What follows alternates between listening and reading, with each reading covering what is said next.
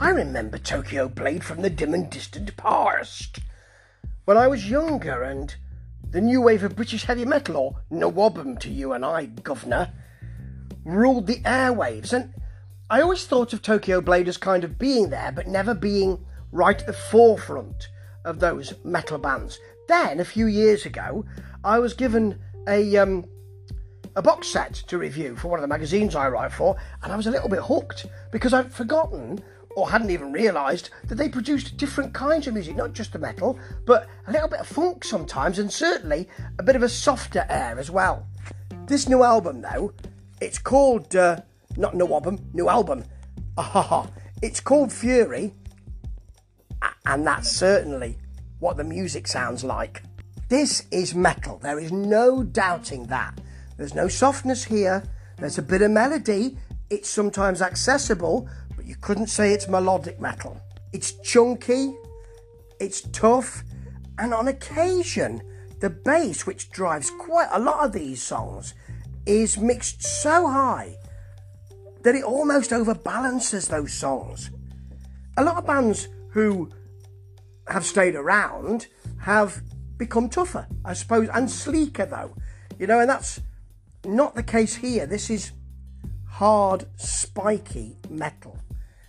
In the form of, I don't know, maybe Saxon, Carpe Diem is, and their later albums, their previous albums, latter albums, shall we say, have become a lot heavier. But yeah, this is.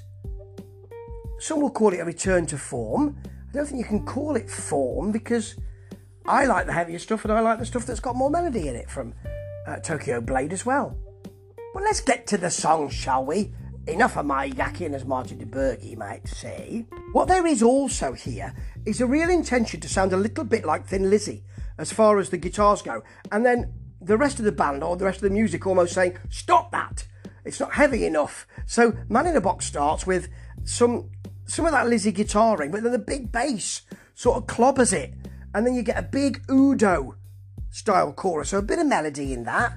Blood Red Night follows, and the bass is almost covering everything else. Solo's really chunky, but actually, I find it hard to hear what else is in there. That's not a good sign, to be honest. I Am Unbroken has a new wave of British heavy metal urgency to it. It has a big bass solo in it. Blimey, they're really pushing the bass here. And then we've got tough radio metal with We All Fall Down. There are some lovely traded solos in here.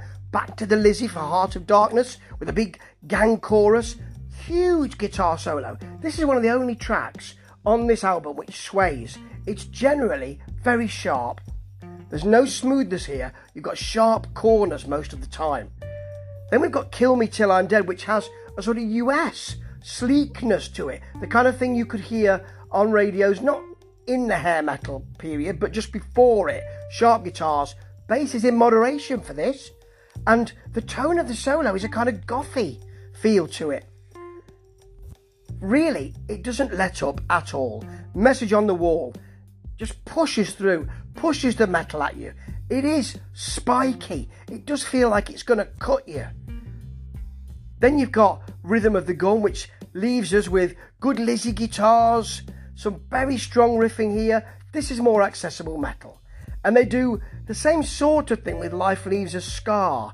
It pushes, it's quick, it races along, the solo's burning. Better put some Savlon on those fingers. It it works. And the whole album works. They've really sonically gone somewhere that you wouldn't expect, or that I wouldn't expect. One wouldn't expect. You know, I'd expect them to be metallic. I didn't expect them to be me- melodic, or as melodic as they have been in the past, but I didn't expect them to be this uncompromising. It is Fury.